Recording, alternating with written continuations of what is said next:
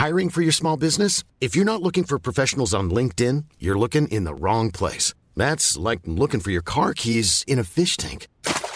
LinkedIn helps you hire professionals you can't find anywhere else, even those who aren't actively searching for a new job but might be open to the perfect role. In a given month, over 70% of LinkedIn users don't even visit other leading job sites. So start looking in the right place. With LinkedIn, you can hire professionals like a professional. Post your free job on linkedin.com slash people today.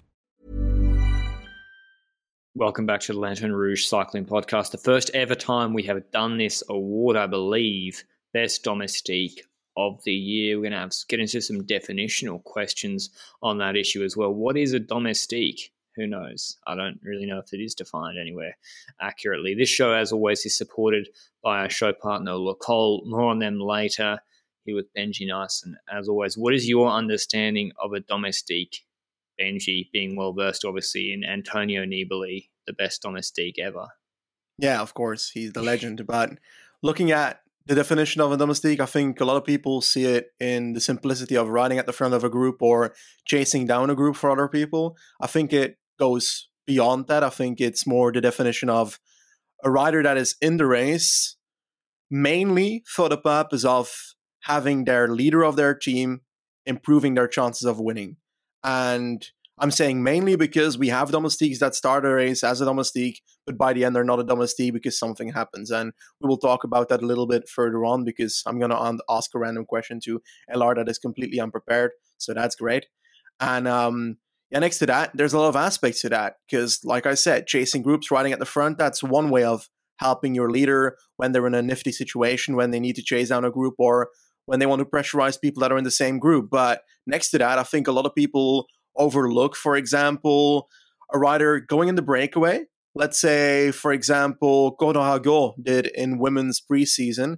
She did that quite a lot in the early season, a few races where she went in the breakaway together with some other teams to make sure that SD Worx had to work in the peloton, Chabbey. their opposing team.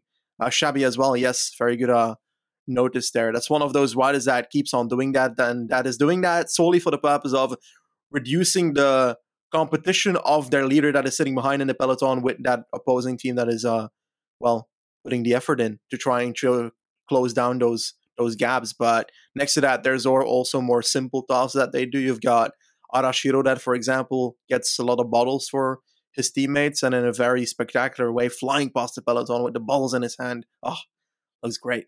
Um, but yeah, everything near that. But it, there's also the aspect of reducing the weaknesses of a leader, I think, because like we talk about cobble stages and Grand Tours, and we talk about about Van Aert should look after Roglic, and certain cobble riders should look after this person, and just guiding a leader in more comfortable situations or in more uncomfortable situations actually to give them more comfort. Echelons is the same thing. So I said a lot of things. Do you think these applies to uh, to a domestique, or do you see other things? Yeah, they're the main domestique roles, as well as uh, you know the, the stereotypical is pacing. You know, in, in, a mountain, that's the so-called super domestique. And you mentioned the Mads Pedersen role for Richie Porte, invaluable for him in the Tour de France 2020. They post a lot about that. Actually, Pedersen guiding him around. I think I have to include lead-up men here. It meets the yep. definition of of you know and we're not going to do a separate lead out man podcast. So it, it has to meet the definition uh, for housekeeping. So lead out men have to count. If people delivering, doing a lead out like Kuss for Roglic, you know, in like Vuelta 2020, no, not Vuelta, whenever, when Kuss leads out Roglic on a mountain, well, to me, that's the same as is Michael Mørkøv as well. So, yeah, there's a lot of different types of domestiques. There's guys who kind of do everything, who go unnoticed. I would say a lot, like Carlos Verona, who you see his quality when he gets his own chance on the Alicante stage behind Storer or in the attacking Kämna in the Catalunya break on to Manresa maybe.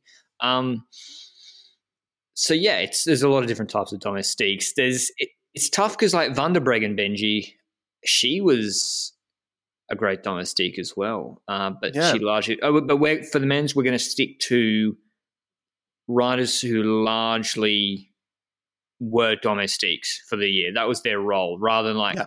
Lopez, not really a domestique. Yeah, I get that certainly. Okay, that's the definitioning done. Uh, which maybe we're no closer to the actual answer. Before we get into our list, mention our show partner, Le Col. Le Col are going back to the World Tour Peloton next year. They have a three year technical kit partnership with Bora Hansgrohe starting in 2022, and they have the fastest skin suits and speed suits around. We'll see that on the back of Sam Bennett next year. If you want to check out any of Le Col's kit, you can see it in the description below at www.lecol.cc. Thanks to Le Col for supporting the podcast. All right, Benji, my best domestiques in no particular order. I'm just going to scattergun around and we'll see if I've missed any names. Jonas Rickaert, Mørkøv, Castroviejo, Dylan Van Baarle, Carlos Verona, Arashiro. Who else am I missing? I've got Martinez. Yes. I've got a weakness for some domestiques, by the way. So I've got a list of domestiques as well, including like a Martinez, also a Kuss. And I think those two riders do have a, a weakness that is reducing them from the top spot of my best domestique list. But I've got very similar names. I also had the list of Castroviejo, Mørkøv, and uh, Declercq being on here together with Arashiro. And then the question was, do we calculate Caruso as a domestique or not? But we've already basically said that that that's a rider that started as a domestique, but ended up being more than that, and in the end, basically, uh, was a leader for the races he was riding. So in the end, I'm not really counting him as a domestique in my spectrum here. So uh, that's one that falls off. But two names that I'm asking you about is because we spoke about them at the early season because we were kind of on the edge of what we were expecting from them. Majka and Formolo, do you think that they delivered? Yes, I look back at the Tour de France footage. I think in big moments they did. In big moments, when I think of Liège, Bastogne Liège, Formolo made an important pull for to set up Tadej Pogacar. Yeah. Castelfidardo. Castelfidardo as well. And then Tour de France Stage 8, I went back and looked pre Pogacar's attack. Ineos have set it up, and then Formolo drilled it on the front before Pogacar attacked. Then Majka was actually good third week from memory. Uh, at least he was regularly last eight riders from memory, last eight to ten riders, which you know it's it's a good effort. So I, am actually less concerned by those sort of guys, Benji, as Pogacar's help on medium mountain, light medium mountain, or crosswind stages. Frankly, where there was more problems with the team support. Um, so even Soler and Bennett kind of fix the don't fix the biggest problem I saw with that team actually. You think that the aspect that they had quite a few crashes at the start of the tour might lead to a Hirschi or a Bjerg not being able to give their all on those stages? Perhaps that's an effect of it. I just think Bjerg and Vegard Stake Laengen and no Luke Rowe and Ian Stannard that's I just don't think they're as good as those guys. I mean, they're young guys, but yeah, I just don't think they're they're as good in tricky situations, or even as good as Pedersen. Like Pedersen, imagine him being your domestique and crosswinds or Wout van Aert. These are these are yeah. top top classics riders. Uh, but going through, there's another couple of names: Imanol Erviti for Movistar, loyal domestique to them, as well as Jose Joaquin Rojas. Rojas, very versatile. Uh, and the thing I like about Erviti and Rojas Benji is and something that I really, really rate as important, and it applies to Verona as well and Castroviejo. These guys can get over like really hard climbs, long climbs, unless they are done at nuclear GC pace, and they can make it to the next valley and help, generally speaking. And I think that is incredibly important in Grand Tours. We saw it in Catalonia uh, in the Calella stage. Verona made it, and we see it in the in the the Vuelta with Rojas as well. Where do you sort of rate? What do you value as more important? A Martinez who can do a last pull on a final steep climb, or a Castroviejo who is going to make it over the second last climb and then pace the valley to keep things under control for Bernal? I've got Castroviejo slightly higher because while Martinez is indeed a better climber himself and is very good at motivating Bernal when he's uh, dropping off the back of the elite group. Uh, he's also got a weakness, Martinez, and it's his descending. We've spoken about it quite a few times this season, and it's something that is very notable. Castro has good descending. He's able to guide a squad or a leader in his wheel down a hill as well, just like uphill. He's able to set pace. He was one of the better climbers in the Dauphiné last year, by the way. Everybody keeps forgetting that. Castro was climbing with the likes of the the big guns there, and I was like, okay, this is crazy. But this year we have not seen that nuclear performance on like the biggest climbs by Castro, but I feel like he's been a, a very strong, consistent domestique on every terrain throughout that Giro. And next to that, he's able to do two Grand Tours in a row to also support in the Tour de France. Now, obviously, how a GC leader eventually completes the Grand Tour reflects on their domestiques a bit. So the Giro for Castro automatically looks better because Bernal won compared to the Tour de France where Carapaz only podiumed, while it's still a fantastic result for Carapaz as well. I'm like, automatically the Giro just looks better for Castro. But like to answer your question, I, I agree that I see personally Castro somewhat higher than a Martinez, while a Martinez can indeed do that uh, that crazy pull. And that's one of the examples you gave, that stage 20 at the Giro uh, when Castroviejo was able to get over that San Bernardino climb and he was able to get over the next climb as well. And then after the second last climb, he was the one that was able to get back to the front as well. So yep. they had to wait for Martinez on the descent. Yeah, exactly. so uh, that's one of those stages where you're like saying it's multiple mountains. He can get over that. When it's at GC pace, probably going to get in trouble. But he's also not the rider that when he gets dropped, he's completely done for. He can try and come back for a later stage. And it also results in other terrains we've seen in, in history of Castro, where he's also good in medium mountain terrain and also in somewhat hilly terrain. I personally don't have an example in my head of like a very steep climb he got over and then supported. So I can't tell you that, but he's versatile. That's what I'm trying to say. And that's what we see with the most important domestiques in my eyes, that they're versatile You've got domestiques like Castro who are very versatile throughout. You've got domestiques that are very specialized in one thing. And then we're looking at a Mørkøv in my eyes, because while he's also able to help in other terrains a tiny bit, I feel like lead out is his thing and the other things are just not really there. So how would you rate uh, a lead out specialized domestique versus an all-rounder versatile domestique in a different terrain? Who do you decide? How do you decide who's better? I think this is something I've been grappling with. Who made the most marginal difference to World Tour wins this year or wins this year? Was it Mørkøv? Was it Castroviejo? Was it Dylan van Baarle? It has to be Mørkøv, I think. I think Mørkøv is my is my best domestique of the year because I think he made the mo- the biggest marginal difference to race results this year. And frankly, who who would you put as the next best last man in world in the world tour? Is it Consonni? Reluctant to give it to him. Not yeah. Rüdiger Selig.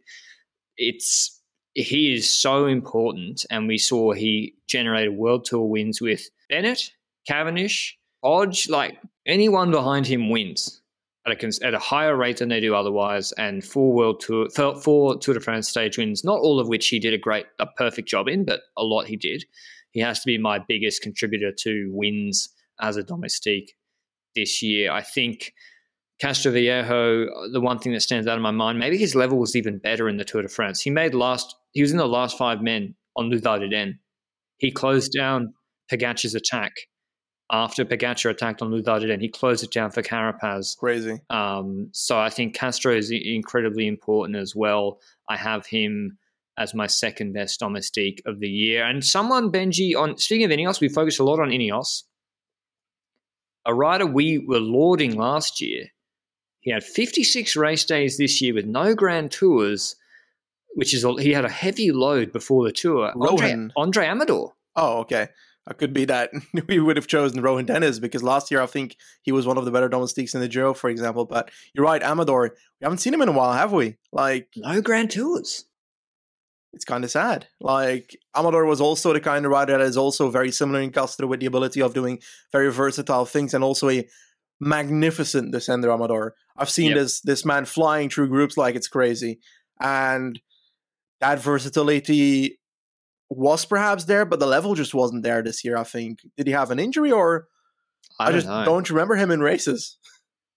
He he did and he wasn't as good. He did big races, Benji. He did UAE, Paris, Basque, Romandie, Dauphiné. We watched all those races. Now, oh, Romandie, big races. Okay. I didn't watch. I, yeah, I didn't watch Romandie. but I made a pod about it. But I didn't watch it. Um, I don't remember him standing out in those races. In fact, when I look at think about La Plagne Dauphiné, I think of Padun.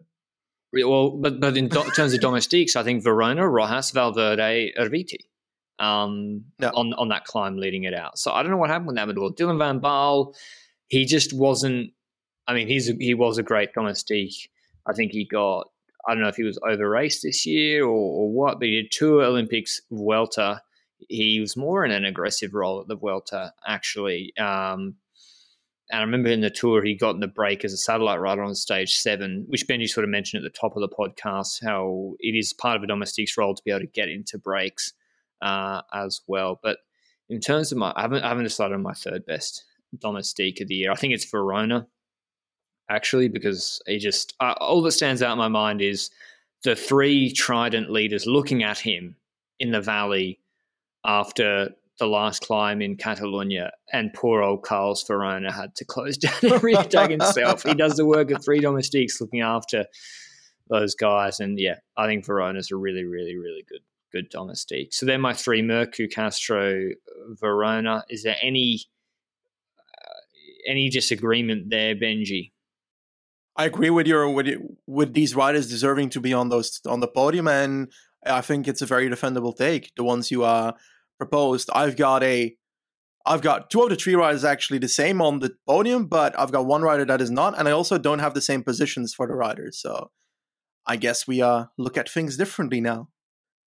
But um my third best rider is a rider we've barely mentioned, but he was one of my better domestiques in the past, and he's still one of those better domestiques still. But he's also specialized in a task.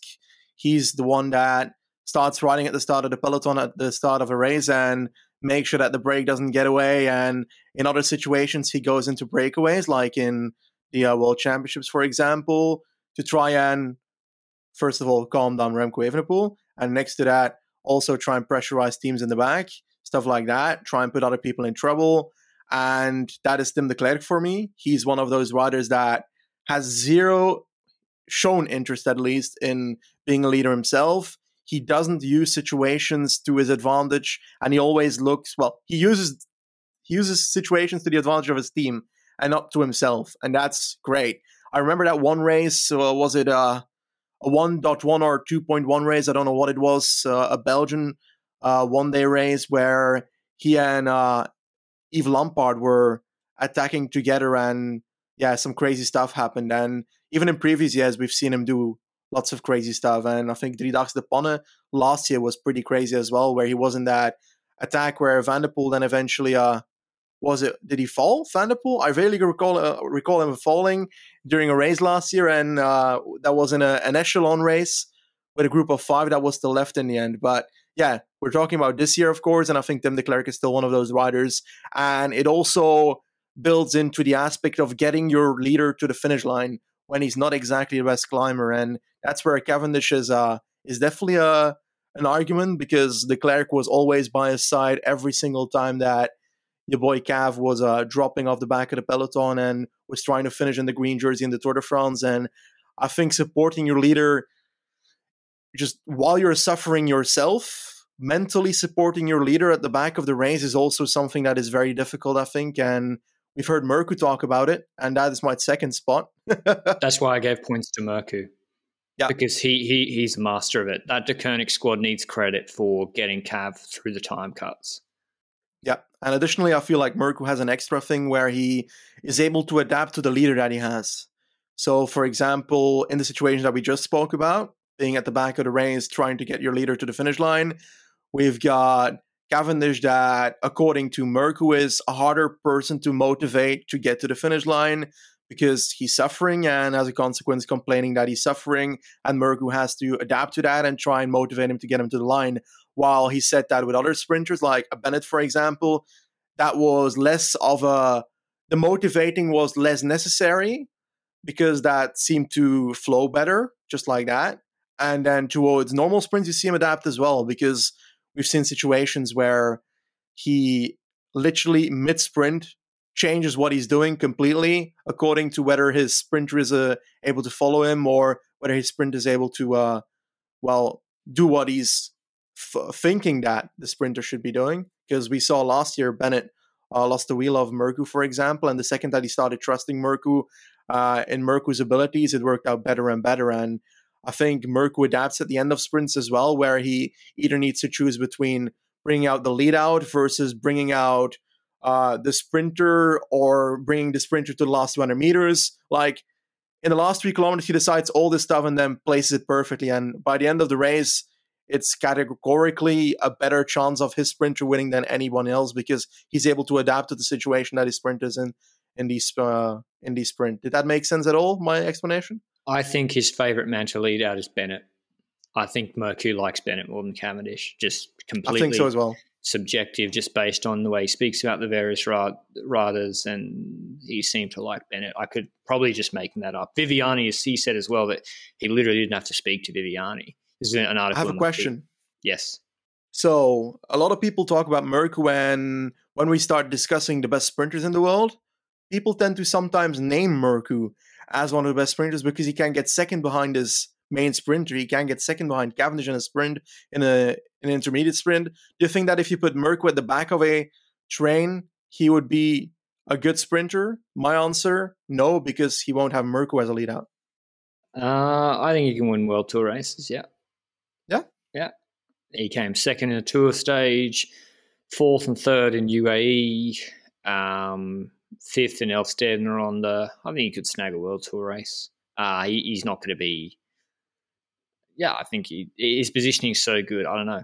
Maybe maybe he doesn't have that snap and he's more like a steady 15, 20 seconds or maybe a bit longer. Mm-hmm. Um, but yeah, I, I, think he could win. But he's that's firmly his role. I, am always surprised that people don't. Be, I think he extended with Deceuninck for another two years. Like, yeah, if you're paying Caleb bucket loads, and then it's like putting uh getting a Ferrari and putting putting cheap petrol in it, right? Like what's you got to have the lead out, man. It's essential. But is there a difference between petrol? I didn't know that.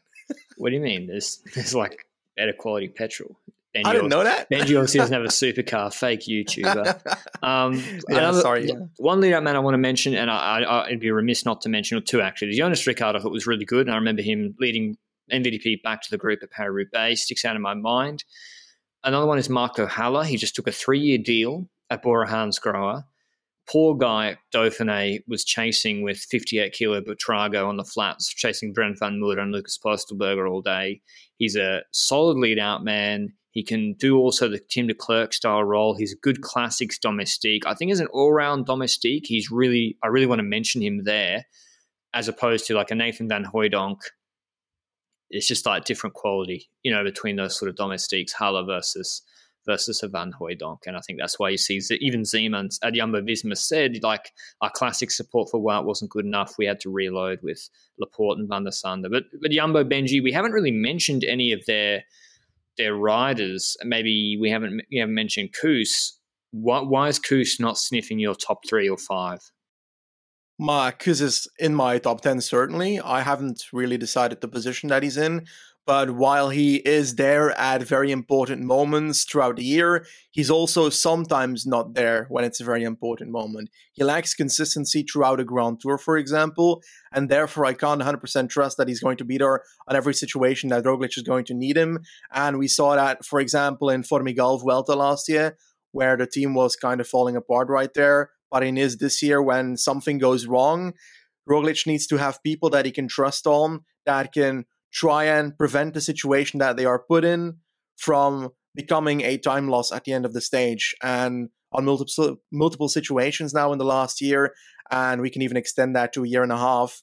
We've noticed that that is not the case there, and that's one of the reasons that I've got because outside of that top three, and also next to that, that I've in the same way feel like he has similar qualities in being a good climber, but also similar downsides as Roglic in that chaotic situation. When it goes wrong, they are both in trouble, and therefore they don't feel compatible with each other to be able to fix that situation. You know? Yeah, I think just reliability is important, and he doesn't have the reliability as a domestique to be the top top level of domestiques, despite if you want to shred a group and reduce it to even like four guys, three guys, he can do that, which is also that's still very, very important, but it's more on the on the defensive. Is he reliable? I think of Ventoux, or not even Ventoux, on the aggress- aggressive Ventoux stage of the tour, he wasn't there for Jonas. He lost so much time and couldn't help Vingegaard. Um, who was on good form that day. And this is something Dowsett mentioned, Benji, in his interview about how domestiques get judged, and you mentioned it with Castro Giro. Domestiques get judged based on whether their leaders are good enough to actually get the result. Luka Mezgec's bike exchange. Is he a top tier domestique? And he just doesn't have the people behind him to finish it off. I mean, I think of a lot of the work he did this year, 66 race days. He even got fourth in a fourth in the Champs Elysees sprint, fourth in World of welter stage as well. Is Mezgec actually could he is he a top quality last man? Should he not be the sprinter? That we've we've spoken about that yeah. the entire year when Matthews was failing to uh, dive into the fast position in a sprint and we noticed that throughout the year. And is that a question that we should ask? Yes, but then I saw a video by Bike Exchange on their YouTube or, or Twitter or whatever where Mezgec was simply saying in the camera, "I want to do this work," and yeah, I um, it's hard to know whether he actually wants to do that or he's doing it for the content. But in, in all honesty, I um, I think that he could be a sprinter if he wants to. But when it comes to his uh, work for other people, he is good on his day. But I'm not sure whether I've analyzed his career or his year so far enough to be able to say that he's consistent or reliable throughout a long period of time. I'm I'm not sure I can say whether he was reliable for the Vuelta unless I rewatched the Vuelta, to be honest. Other riders who are sort of great in a breakaway with teammates, I want to give a shout out. And often, often I just remember one moment from a domestique, and maybe it's so hard to know. It's so hard to know because uh, sometimes their work is done off camera before mm-hmm. live coverage even starts. But Julien Bernard, in a couple of stages of the Tour de France, really impressed me in breaks with Mollema uh, doing some of the hard work there, establishing those breaks. Um, but yeah, as I said, my list is Mørkøv, Castroviejo, Verona, very honourable mentions being Dylan Van Baarle uh, and Haller uh, as well. Producer, have I missed any any important names? Um, uh, yeah, again, moments for Jens Keukeleire, great moment. Lawson Craddock, great moment. Yep. I just not the consistency across the year and changing results like those those other guys. So, what's your final domestique ranking, Benji? I had Declercq in third, Mørkøv in second, and Castro in first because Castro was able to perform that for two Grand Tours in a row. One of the strongest reliability performances throughout a Grand Tour for a leader, and he's almost always there when he needs to be there, and that's what you need from a domestique. And what do you think about riders like in Arashiro. We've spoken about him quite a few times during, I think it was the, uh, was it the Vuelta or the Tour? Yeah, Tour. Vuelta, okay. Where he was the rider that was doing, well, the shitty job is what spectators would say of getting bowls every time.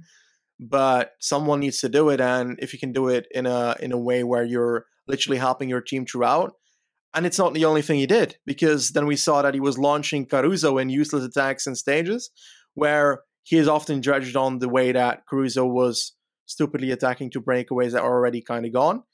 And um, next to that, like he was also launching Landa in that one stage where he decided to abandon and not become the best domestique of the year award because he stepped out of the Vuelta while still having the energy to go into a attack. So uh, Landa's not the best domestique of the year, that's for sure. not even a good teammate. I mean, yeah, the Vuelta is an interesting one where you have someone like Gino Mäder. Am I going to put him in my domestique of the year categories? Like he, he, he, he put Haig on the podium from stage 20 and pacing on Covadonga and Gamoniteiro when Haig was mm-hmm. getting dropped.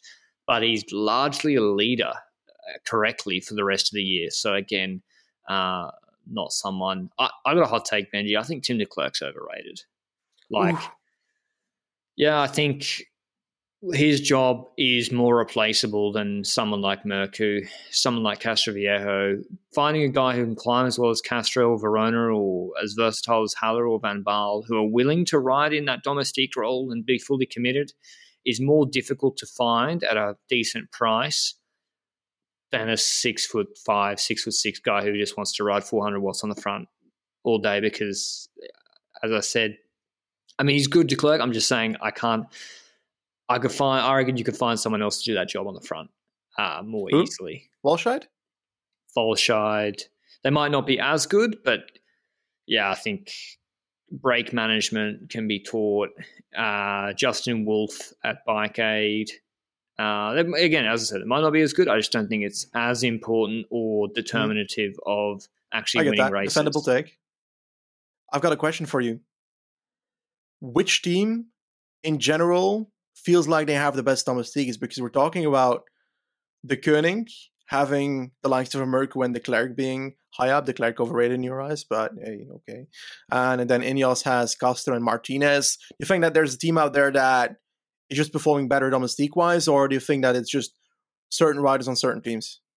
I mean, Ineos generally can get guys generally, unless it's for Carapaz, can get someone of the quality of a Pidcock, Pidcock Sivakov. We haven't mentioned Puccio. Should mention him. Yeah, certainly. Um, to ride as domestiques or or Martina. Martinez literally won the Dauphiné at EF last year, and you know rode as domestique for Bernal this year. Although I, I, still think he was holding something back on those pulls to maintain his own GC position. But um, I I think Ineos get a good get guys to work as domestiques well, except they sell Carapaz out every year and they just send him an absolute shit show with him. Like Car- the, the, support for Carapaz at the tour was a disgrace, and yep. And it wasn't the Vuelta 2020 as well. And I hope at the Giro next year, if he goes, he should go. He gets uh, decent support. So yeah, it depends. I mean, Thomas and Porte as domestiques just not there. I mean, Porte is okay for Thomas, but will he ride domestique for Carapaz? I don't know. I mean, Carapaz is the guy at Catalunya who rode as domestique for those guys no problem, full commitment for Yates, Porte, and Thomas, and he didn't really. Did he do it at the Vuelta for Bernal? Would he do it at the Vuelta? Did he do it at the mm. Vuelta for Bernal? Because of, I re- recall us judging him based on his domestique performance, Carapaz at the Vuelta. True, true. But I'm giving him a completely. He DNF'd. He just won the Olympics. Okay. Got sent in bad shape to the Vuelta. Again, the Vuelta they had yeah, like it was interesting. They sent Pidcock when he wasn't in great shape, and Car- I mean, if I was Carapaz, I'm not. Fuck no, I'm I going to work for three weeks after the support he had at the Tour de France? Like, no way. Uh, but yeah, interesting to see what will happen with Ineos uh, next year. Who do you think has the best domestiques? Because Jumbo, Kruijswijk was actually okay in the Vuelta. Jumbo, it's Geesink, Kruijswijk, Kuss, it's all right, but not maybe the top top. UAE are maybe a little bit underrated, but I still don't think you're great. I don't know. It's pretty balanced across the board. Yeah, I think if we if we saw Jumbo at their full force during the Tour de France, I think we would have had a different idea of certain riders, perhaps because would have shown more consistency there because he technically his Vuelta was the second Grand Tour that he did, you know.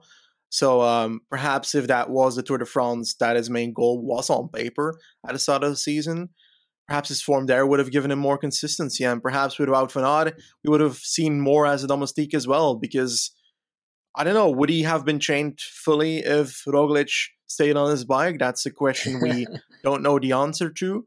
But I do know that based on what we've seen from Wout van Aert in the last two Tour de France's, he can be one of the better domestiques in the world because he's very versatile on different terrains, much like uh, Castroviejo. We saw it last year in the Tour de France during that Port de Balès stage, one of the strongest climbers there, Mont d'Aiguille, also climbing towards the end. And he's able to do that in all different terrains. Was it stage 19 or 19 it was uh, last year where they had the uh, stage with Plateau de Glières and so forth, where he came, was it fat?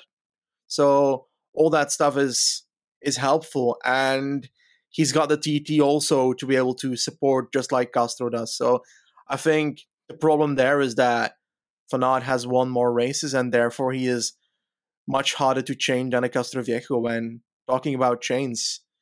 You think that Kwiat would deserve a top 10 place if the Tour de France looked better or was his domestique performance at the Tour de France not good enough? I mean, he did the lead out on Ventoux for Carapaz that didn't really go anywhere. I, mm, Liège and Flèche, he was prominent. He, and Amstel Gold Race, he was making the group with Pidcock at Amstel. He's a top domestique, has to be an honourable mention. He did seem to take a step back this year, but was that more in a like was it in Strade? Did he do a good job for Bernal? Maybe mm-hmm. he's just taken a step back in terms of his own results particularly Polonia, was quite disappointing. And that's influencing my perception of his ability as a domestique, which largely was still very good, still well above average as a domestique. Um, yeah. By the way, um, Montalcino Ganna is one I forgot to talk about. He was very prominent there, very active, also on the uh, plateau echelon mid mountain event that we had in the Giro. I don't know what to call it at this point, mountain echelons. but uh, he was also very active there, and I think throughout the stages as well, he was spacing. But what he has not shown me, Ganna, this year, and we saw it last year a bit more on the stage that Dennis went haywire, stage 19 of uh, the Giro d'Italia last year, where they were on the Stelvio. Ganna was riding quite a bit at the start of that Stelvio, and throughout the middle, Dennis was taking over and totally uh, killing everybody except his two leaders, or actually, perhaps if he climbed harder, he might have dropped them. But um, looking at it this year, did we expect more from Ganna in climbing based on that Stelvio performance, or do you expect that to change into a situation where he can take up a role like Dennis did last year at the Giro, or, is that too much for him? No, he can't climb like Dennis. Um, mm-hmm. I don't know. I'm interested to see his program next year, actually. Ganna, but I think Ganna can be good. I saw at UAE this year.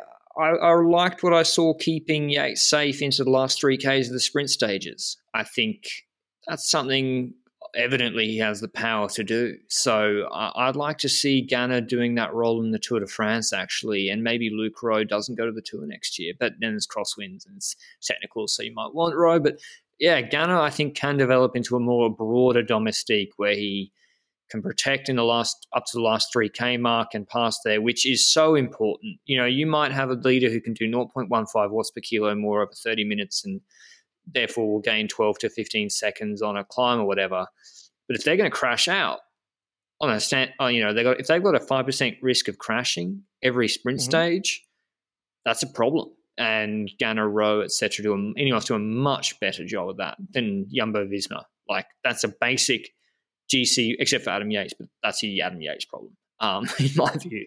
And that's a basic thing that Ineos get right, and Jumbo don't. And Pogacar kind of just, I don't know, he just looks after himself pretty much. Um, so yeah, Ganna can do that. Climbing though, don't see it. Uh, I'm really interested to see how the Giro and Tour starts go next year regarding regarding Ganna uh, as well and Van Aert and everybody. I just can't wait for the racing next year. But I'm sure people will have honourable mentions that we've not included. They'll not agree with our our top three domestiques in male cycling across the year. Any final thoughts on on domestiques, Benji, and who you think will really step up to maybe be top tier, either mountain, lead out, etc. Uh, next year? I think Haller for Bennett is going to get noticed a lot. I hope he does because I I do uh, kind of like what Haller is doing, and next to that, I want to see what Fraile does for Ineos next season after his transfer. Um, the problem with Fraile and Aramburu, for example, is that they have been domestiques. We've seen Fraile do stuff in descents, Aramburu do stuff in descents on climbs, but the problem is that their leader was never good enough in the races that they did it. So they've not been able to get that respect that another leader perhaps would have, well, eventually ruled for them. For example, if they do the work that they do for Roglic during that Itzulia stage, for example, instead of Izagirre, then their performance looks more credited because the team that came out on top in that stage was not Astana. And as a consequence, people credit Yumbo a lot for the work that happened in that Itzulia stage to split up the group. They didn't do anything. and Astana was the group that, uh, the team that did it. So that's the aspect there that I'm curious what these riders will do in other teams. I'm curious what a rider like Fraile will do in Ineos. And that's also an aspect of the domestique on one end needing to be, on one end, it needs to fill the issues that a leader has. And on the other end, it needs to make sure that their strengths are not too strong for their leader. For example, Fraile went haywire on a descent, went crazy on a descent, and Lopez rode into a sign as a consequence. So that's yeah. an example of a non-compatible. Sorry, what? Narvaez did nine watts per kilo for a minute and dropped Adam Yates on uh, the Cullera stage of the Vuelta and stuffed yep. Bernal. He pulled way too hard. So that's pro- Fraile is the Moscon replacement. I think pretty. Uh, that seems how I'm reading it, and I think he'll be very, very, very good over there. As a final question, is Moscon now free at Astana, or will he domestique for the one and only legend Charko Nibali?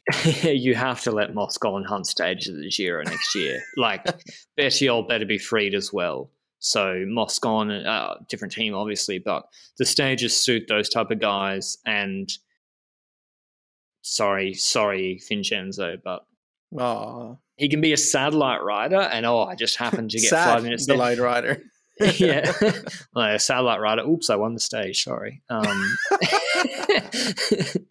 kind of like we're doing it at the Dauphiné stage eight. I'm two minutes ahead.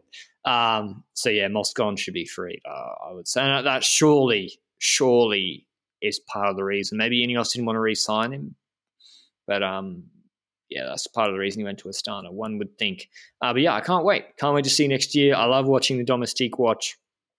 Keen to see. I think Kuss, to be honest, is still going for like stage hunting leadership, and then occasionally we'll do like hard pulls at the end of back end of a grand tour. But yeah, domestiques are important. Teammates often undervalued, and we hope you enjoyed this podcast dedicated to the domestiques. Let us know your top three lists of domestiques this year, as well as most memorable or important domestique performance in terms of race changing results. Mine is Castro, Giro stage 20. I can't forget it. It's more important than what Martinez did in terms of saving time for Bernal against Caruso. And yeah. The best domestiques were the people who watch LRCP and support our content. I appreciate it. All right. We're going to end on that note. Like the video down below, and we'll see you in the next one. Ciao. Want truly hydrated skin? Meet Osea's Body Care Breakthrough Hyaluronic Body Serum. It's clinically proven to increase hydration by 161%. It's lightweight, fast absorbing, and delivers 24 hours of hydration for silky smooth skin without any sticky afterfeel. Treat your skin to clean vegan skincare from Osea. Get 10% off your first order with code SUMMER at OseaMalibu.com. That's O S E A Malibu.com code SUMMER.